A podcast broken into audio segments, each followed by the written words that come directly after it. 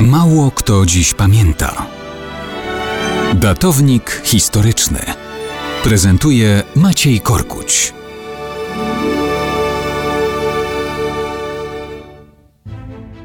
Mało kto dziś pamięta, że 8 grudnia 877 roku na tronie zasiadł Jąkała. Nie, nie jakiś tam pierwszy lepszy Jąkała, tylko prawnuk Karola Wielkiego. I tron był nie byle jaki, bo był to tron władców zachodnio-frankijskich, czyli ten tron, który w ciągu kolejnych wieków będzie utożsamiany z monarchią francuską. Ludwik II o zapewne nieprzypadkowym przydomku Jąkała był już kolejnym władcą z dynastii Karolingów po tym, jak w traktacie w Verdun monarchia Franków została podzielona między wnuków Karola Wielkiego. Jąkała był synem Karola II Łysego, króla Franków Zachodnich i cesarza rzymskiego. Jego matką była Ermentruda. Miał jeszcze trzech rodzonych braci, ale wszyscy poumierali zanim Karol Łysy opuścił ziemski padł.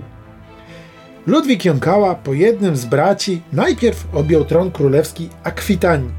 Z ojcem Ludwik łatwo nie miał. Ożenił się wbrew jego woli potajemnie z Ansgardą Burgundzką. Ojcu nie podobało się m.in. to, że ona była o 20 lat starsza od niego. Mimo, że doczekali się czwórki dzieci, dwóch synów i dwóch córek, Karol załatwił u papieża unieważnienie tego ślubu.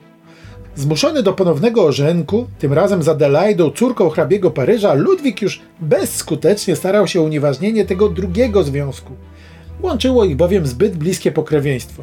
Nie przeszkodziło to obojgu mieć jednego syna i jedną córkę. Ludwik jąkała, po śmierci ojca nie rządził zbyt długo. W kronikach opisano go jako człowieka prostego, miłego, miłującego pokój.